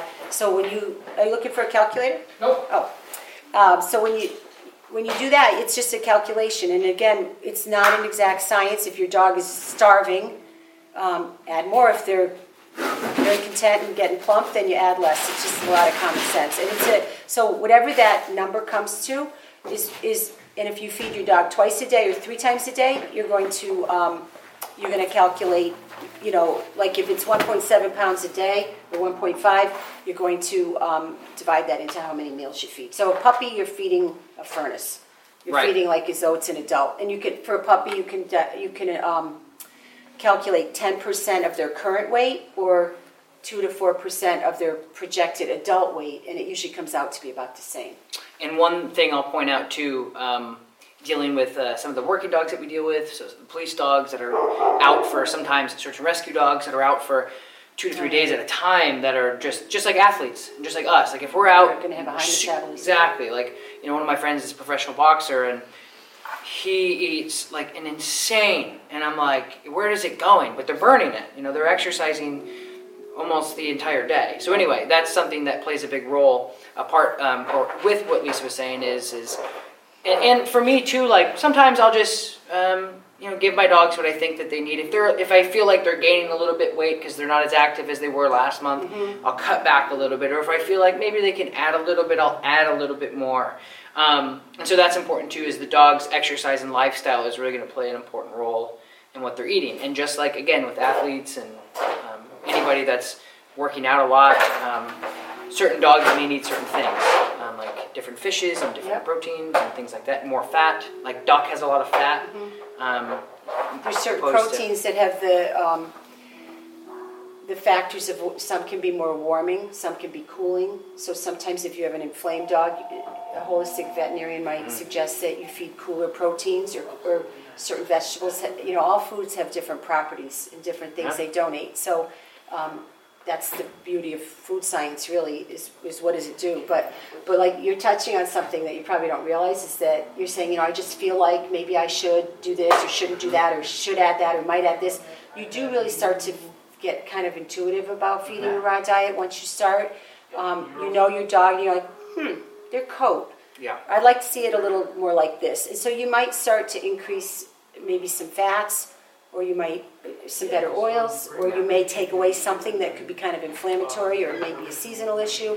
But you do start to, I find so many people that feed raw, they really, despite the work that it is, and I really, literally, it's if you invest 5 minutes more a day to feed your dog, it's not a big investment. Right. But, and as long as you're organized, and I you know, we could talk about all that in another time about setting yourself up for success, but... you really do find that you start to learn your dog. And there could definitely be a day of fasting where they have a big old shank bone or bone broth that day. And that's, I mean, in nature, they fast a lot. Right. And that's what we do. Not in America, but. Yeah, that's what we do with, like, the wolves, like feast and famine type thing where we try to make it as natural as possible. Mm-hmm. We talk about natural dog training and we talk about natural nutrition. A lot of times in humans, it's becoming more and more. I listen to a lot of podcasts about nutrition for humans as well because I think it's so interesting, how complicated and intense our bodies are and how we break down things. And fasting is becoming really important in some athletes, professional athletes and people who run like ultra marathons and things like that, that they're fasting so their body can break down a bunch of different stuff. It's very interesting. Fasting too allows the biggest system of the body next to the skin mm-hmm. a chance to rest. Mm-hmm. And dogs intuitively know, and a lot of sick animals and people should too, we do have times of fasting because we're not asking that system to be taxed constantly, and that is a lot of times when healing occurs. So it's, you know, it's hard to fast. It's hard, There's two brown eyes looking at you, but it's a good thing. Yeah, it's a good thing. And the same thing with me, like, we're going to talk about packaging and how you guys can see food, just so you guys know, anybody who hasn't seen raw, just to get an idea what it looks like, what the ingredients on here versus in there, etc. here in a second. But sometimes if I don't thaw my food out or something, I'll just wait till in the morning. Not a big deal. They're not going to die. Yeah. They'll be hungry. They'll be upset. Honestly, this is not blasphemy, but if you forget to thaw a dog's food diet, you know, their raw diet, and you still have dog food and they get a scoop of kibble, well, it was the McDonald's night. Right, exactly. You know what I mean? Nobody's going to die. Right. And I say, you know, do 80% right and you can screw up 20% pretty much. Exactly. Not intentionally, but... Yeah, and going into the packaging and things like that, I want to also intertwine travel. Mm-hmm. It's really important for me. Like, I converted my van. It's got a whole kitchen in it. I don't have the ability to carry as much food as I would like. So you know, one of my friends who is also a world-renowned dog trainer as well, travels a lot. You know, even traveling all over the country and things like that, sometimes just using cable on the road is better than, you know, good cable on the road is better than feeding gas station cable on the road. And really, again, if we didn't know this, we would still be doing what we've been doing. Yeah. And so if we need to use it to make this beneficial and to keep make our life work, it's fine. Yeah. Really, dogs are so forgiving, and it amazes me that some dogs live and are as healthy as they are on exclusively a kibble diet. Crap diet. Pretty amazing. So, yeah. you know. And even on the road, too. You can find fruits and vegetables and meat and things like that. Right. And that's Yep, you can always add, supplement. Another great thing to supplement a raw diet is mussels, which you can get in the market very cheaply. Just the little mussels that's in the seafood section. It's cheap, but it donates wonderful trace minerals that most likely dogs wouldn't get in a natural form. Right. And it almost... like throw in a sardine. You can get sardines, whole, any fish or food that's whole. Is going to donate more than, the way we feed, we're buying parts, I'm not throwing a chicken out, although there are people that feed that prey model, and it's, works, works for them. Better than, feeding Beneful. You good? Well, there I want to just show them, what some of the foods that we get around here look like, so they have an idea of, what the hell, this is where I'll come in. Do I buy chickens and cut the head off? People don't know. Hey, Zach, do you want to just go quiet Hansi down for a second? Yep. This is like a pack leader. Is this so it's made in the USA, which is good. Is this something that you can get? I offer this, but, Where can, so this is just locally?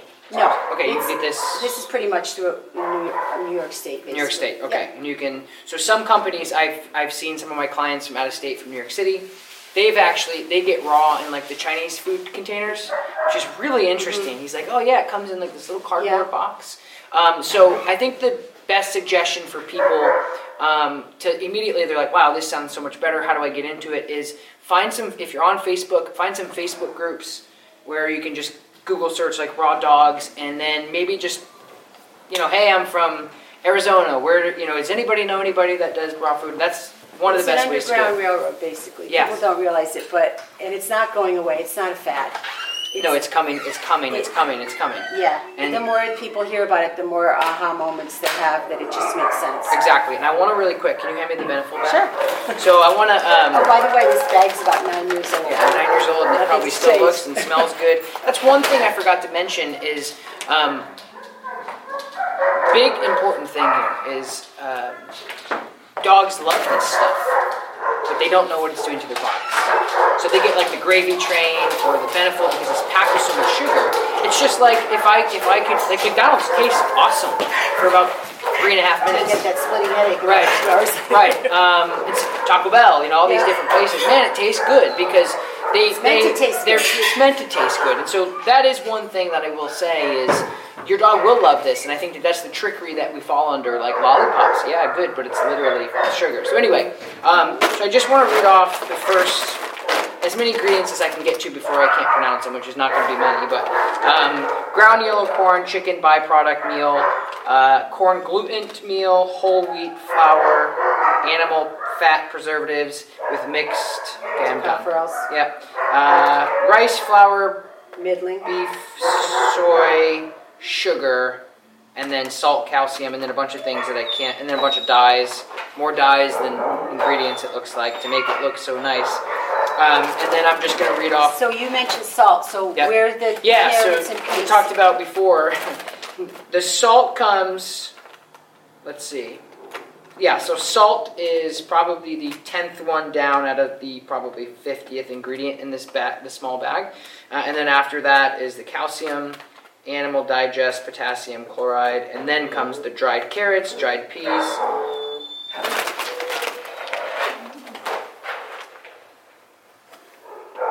Sorry, we had a little phone call there on my phone. So all of the stuff that we were talking about before, the dried carrots and peas and everything is after the salt, which means it can only have one pea, one carrot. Absolutely. Right? So, and did you see how many grains and soy and middling and different the way this... Grains are fractionated into because they can add more if they make the percentages less when they make each. So it's like a loophole. And then so the other thing too, when you open this bag of dog food, It does have a protective coating to prevent the fats from being as rancid as they already are. Mm. But how many people buy a 50-pound bag, leave it open to air, which causes oxidation? Rancid fats are really bad. Mm. And so the dog food's generally full of it, which is very, very inflammatory. Right, and it causes, so you get an older dog that's eating this junk, it's causing things to go younger dogs that you're ruining their health on, you know? Yeah, and that's something I started getting the CBD oil and how beneficial it can be for humans and dogs, which is, I'm doing a video on that next, but, so anyway, so that's what's in, and again, that's the crappiest stuff you could probably get. So go, when you flip your bag at home, hopefully it doesn't have all that stuff in it, but I just want to read you off one of the, this is the chicken formula. So the ingredients, and I'm going to list every single one of them because it's not going to take me as long, and I know how to say them. Muscle meat, ground bone, chicken hearts, chicken liver, chicken gizzards, apples, blueberries, broccoli, cauliflower, kale, romaine lettuce, jumbo sweet potatoes, carrots, Italian parsley, celery, zucchini, yellow squash. So like all of those things I would eat in a heartbeat. And then same thing with just another company. How big is this? 2 pounds. This is a 2-pound tube, which actually is really, really nice in the freezer because the 2-pound tubes you can fit a lot more of. It makes Tetris a little and faster. And then this would be like a 5-pound tube, which same thing. The first, there's a lot of different additives to this, but they're not bad additives. They would be supplements and things of that sort, and folic acid and all that dried stuff that's actually beneficial for the dog. But a lot of the first ingredients here in this food is beef liver tongue, ground chia seeds, krill oil, whey, alfalfa meal, barley grass, zinc, amino acids, magnesium acids or amino acids, and then a bunch of vitamin supplements, vitamin B12, amino acid complex, vitamin D, and then a bunch of dried other fermentation things that we talked about before, which is really good. And so like this is like what a 5-pound tube would look like, and really what it comes down to is when you order this raw food, the best thing to do is get yourself a freezer as big as you can get. Bigger than you think you need. Yeah, exactly. I bought a freezer and I'm like, okay, this should hold me over. And now I have 2 of those small freezers, which still don't hold me over. But yeah, biggest you can get, the biggest you can afford and fit in your living quarters. For me, I put them in my garage. Yep. And then I'll defrost them. And then if you have a smaller dog and one dog only, and that you could probably get away with ordering bulk and just stick it in your regular freezer. Really, small dogs, they get a tablespoon a day. Yeah. You can't not feed them raw. It's right. So affordable. But I want to say too I think I forgot what I was going to say. I got something else if you want me to go with that, or do you want to try? Okay, I was just going to say. The other thing that I've been doing a lot of research on, or I've been intaking research on, I should say, listening to a lot of podcasts on nutrition and what's good and what's bad, is the one of the fads that's been happening is vegan diet, and I say that fad because it's just moving so progressionally. There's nothing wrong with it. I don't have any problems with it at all. It's just becoming something that people are grabbing onto because of the ideology of them not wanting to hurt innocent animals, which I've done a lot of research on, and actually the amount of animals that are killed by making one single batch of tofu is unbelievable, actually, because of all the stuff that they need to make it and all the animals that they're killing in the fields to do so. So it's really like a lose-lose situation because sometimes... Anyway, I don't want to go down that rabbit hole, but I respect everybody's diet for their own purposes, but... primitively speaking, there's even some people who can't go vegan because their bodies won't let them. They'll shut down. They have all sorts of different issues because their body needs certain things. And then other people can get away with it, but it's almost like a science. You really have to work hard to do it. And for me, personally, I'm just about balance. I think that we should all have a lot of fruits and vegetables, but I also think that, like, my body needs certain proteins in order to stay as healthy as it should be to keep going. And some people can get away with vegan diets. So anyway, I want to talk about the vegan diet for dogs. I've seen myself personally, some of the wolves and that were held captive, I should say. You can buy wolves in certain states in the United States, unfortunately. And you know they were fed vegan diets and they completely lost all their vision. Very arthritic and die at early ages because, again, they're not being they can't choose what they want, what they can have, and whatever. So, can you touch base on And again, if you can do vegan and it's healthy, do it. Awesome. Great.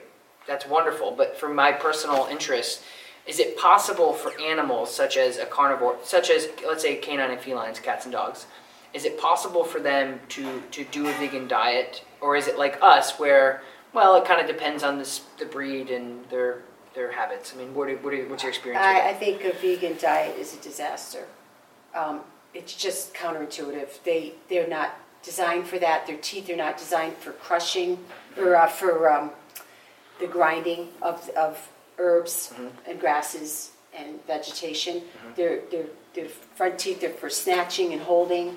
They've got teeth for ripping and tearing and for breaking a bone. They're just biologically, they're just not designed for it. And I know that it's a trend in some places. I think we're, like you saw, I think we're going to start seeing all kinds of degenerative issues. Yeah, we're definitely already seeing that. Deficiencies like crazy. What I really respect and appreciate mostly, again, when you get the people in and they think, well, I don't like that for my dog, or I don't think my dog will react properly to that. When they go to a professional, it doesn't have to be me that's telling them, well, mm-hmm. it's not about you. Right. It's about the animal that you chose to take under their wing until they're dead. And I think it's an ideology thing where I really respect the people who are vegan because it's the diet that they prefer. And they're very self-disciplined. Right, and they can do that, but a lot of people can't.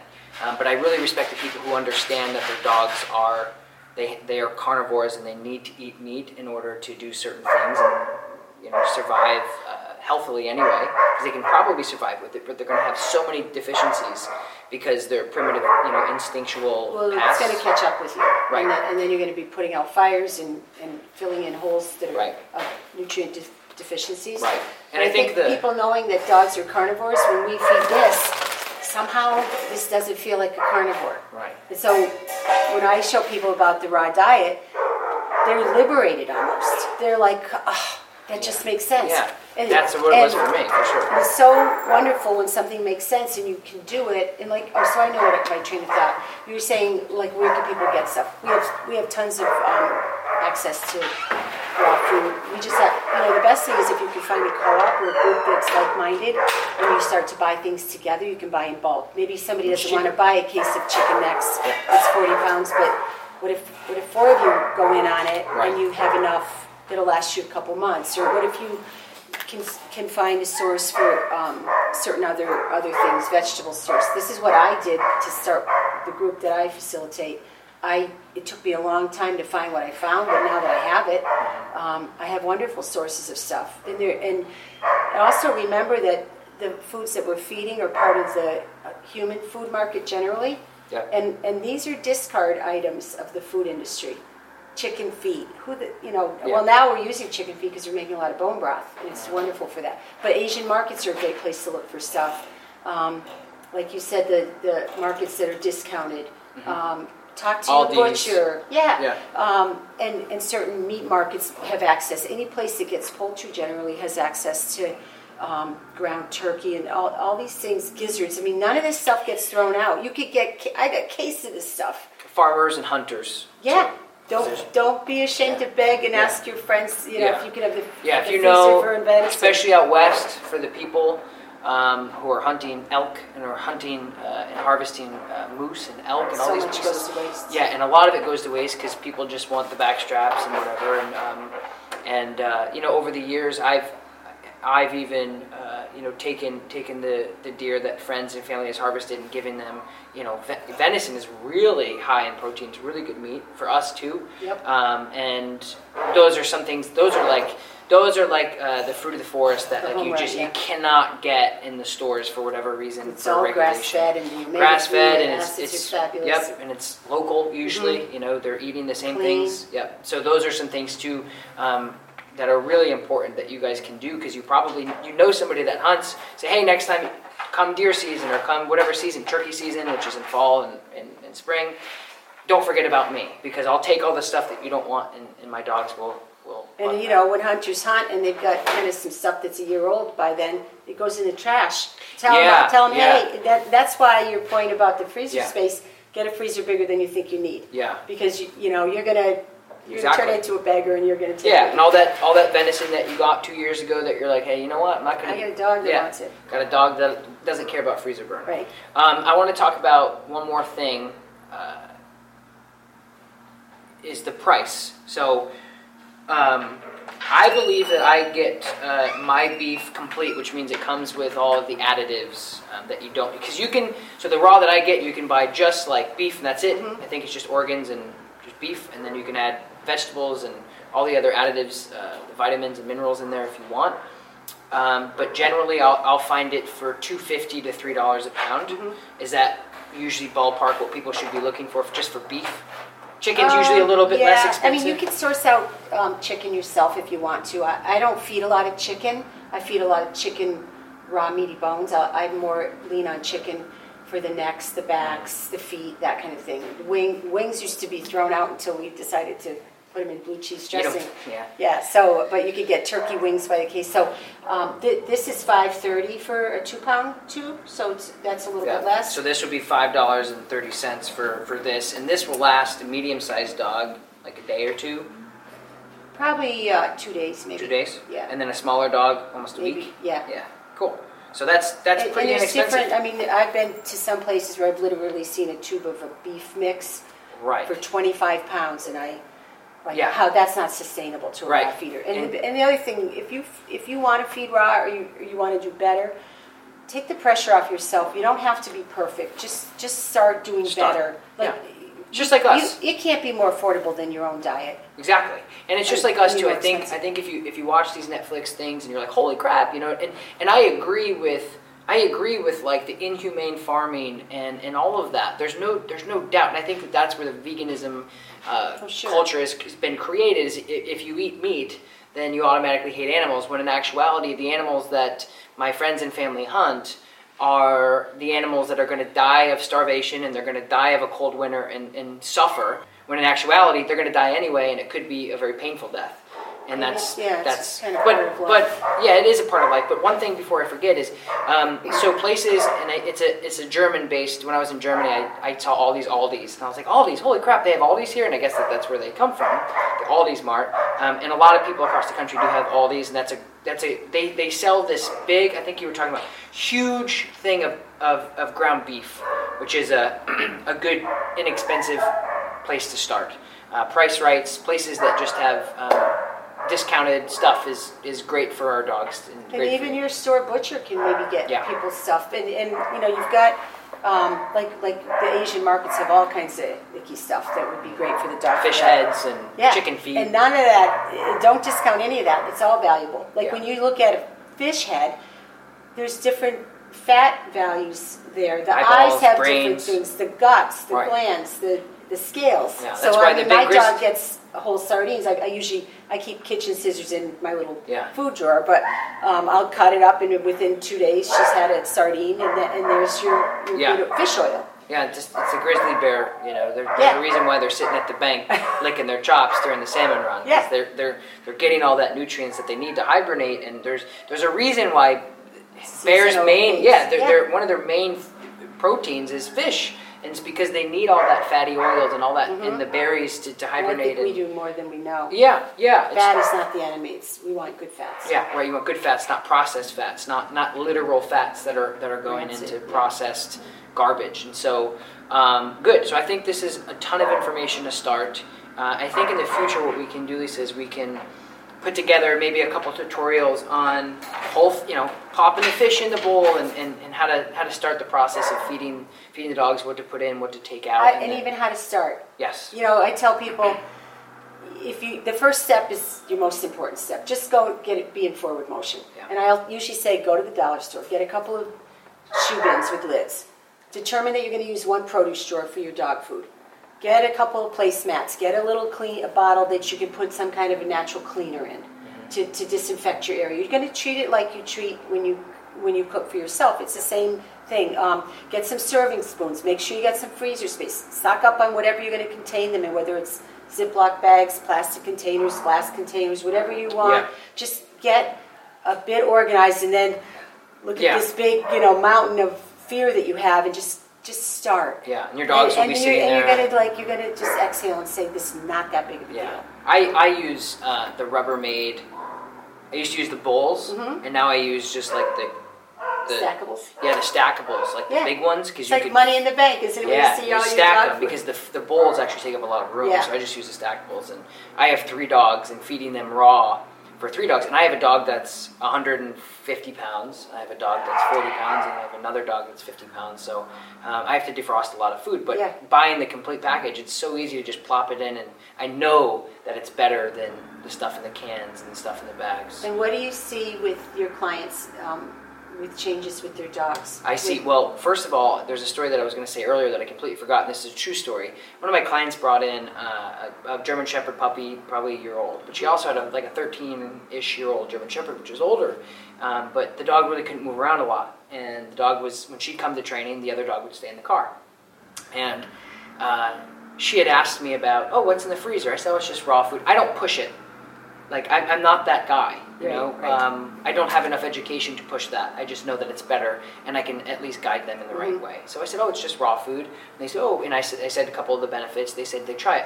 So anyway, that dog, after a couple weeks of raw food, was moving way better, was actually operating way better. So that's one true story that has happened in the last 3 months, that an arthritic older dog had gotten a little bit better nutrients. And even if it wasn't due to the bones and the arthritis getting better, which it probably was, but the dog just felt better. It actually had some energy, right? It actually had some good proteins and had some good fat that actually gave the dog energy instead of slop.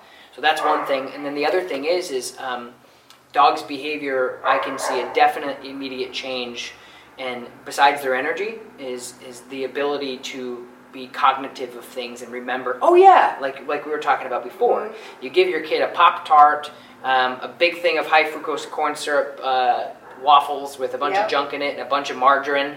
By third period or halfway through their day, they're going to be sleeping. Versus somebody who's fed, fruits and vegetables and maybe a bowl of cereal versus that.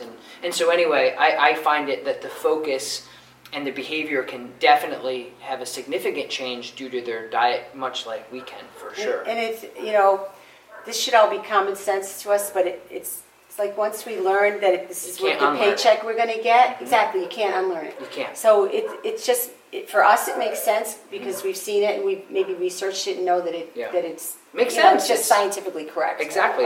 There's no question that the stuff that's in the bags that we're feeding our dogs is absolute garbage. But I think we know that. We just don't know what else to do. And within this information, it's an ability to just go, I'm just going to start doing things better for my dog because I love my dog. Well, if you love your dog, then love your dog. Yeah. You know? And really, we want to tell people that it's okay. Mm-hmm. There's been this restriction for people to feel like if I don't do it perfect, I shouldn't do it at all. Right. And how can I mess up with this scientific concoction? And we have to really rewind the tape back to maybe 1930 and say, listen, before that, every dog was a carnivore in the real sense of the word. Right. And when dogs go out and eat frogs and they chase squirrels. They eat grass and the owners are upset they eat grass and go, they're getting something they need, obviously. Yeah. It's not because they want to puke all the time. Yeah, and it's not. And I've even had dogs that come in with huge deficiencies, and they'll eat rocks. My dog's eating rocks and stones. And I'm like, well, that's telling you something. Your dog's an animal. So you need deficient. And I think that, and everybody out there knows what I do, or at least if they do know what I do, they know that I'm so about nature and balance on natural primitive instincts. Mm-hmm. If you work with nature and you work with the natural things that you have to work with, then it goes so smoother. If you go against it hard, then it's so hard and it's just like that with behavior and everything with dogs is if you go completely against what they naturally know. A puppy makes a mistake, the mom corrects it. They get it from the get-go, even before they can open their eyes. And then if we do it, people who don't understand dogs actually have a big fuss about it, and it's the same thing as I was talking about with the wolves who ate the bird, the baby bird. What do you think that they... That's natural. We're supposed to re-educate them on that issue.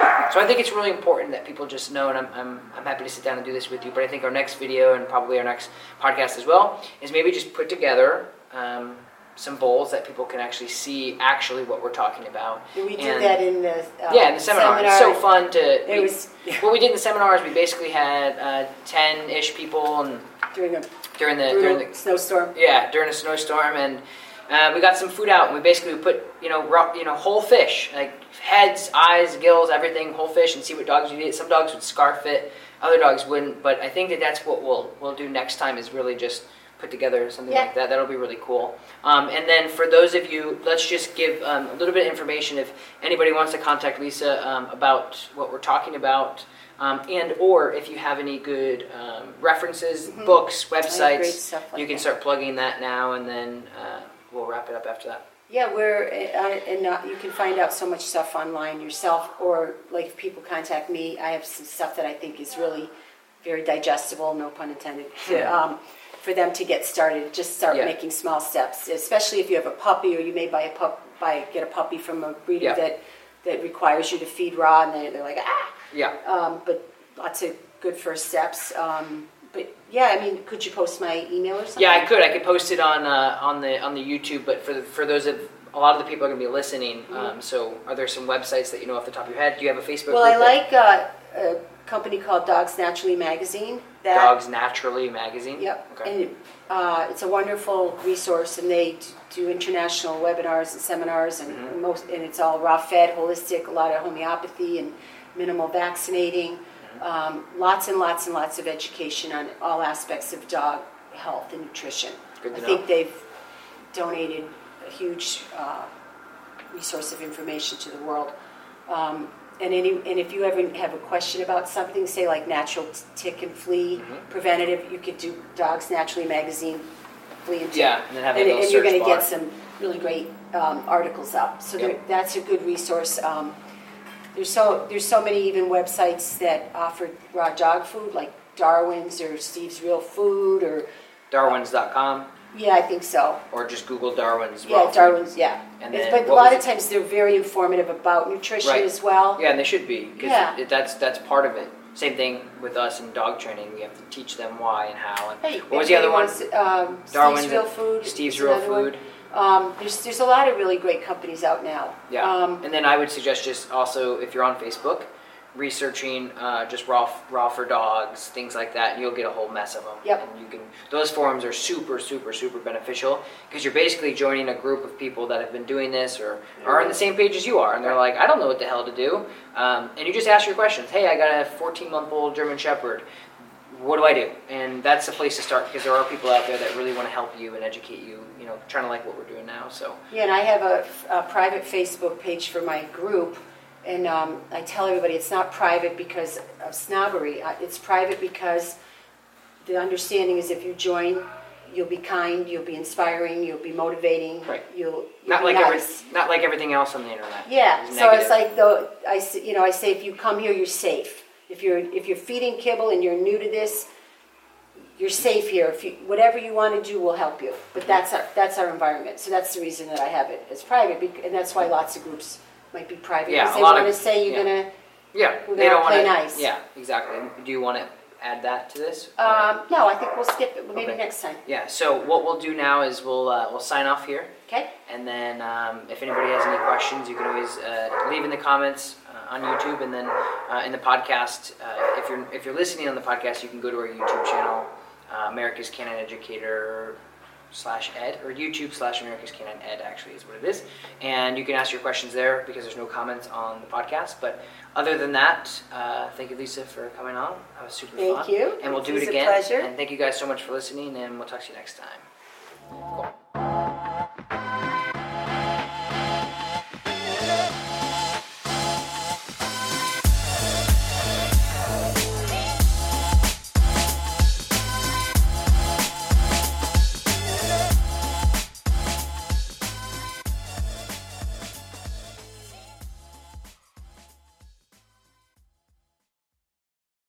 Save big money on everything for your next project at Menards. Spring is here, making it the perfect time for outdoor projects. Suncast storage sheds are an excellent solution for protecting outdoor lawn and gardening tools. They're easy to assemble, and the all-weather construction provides water resistance and UV protection. Save big on Suncast storage sheds. View our selection of Suncast products today in-store and on Menards.com. Save big money at Menards.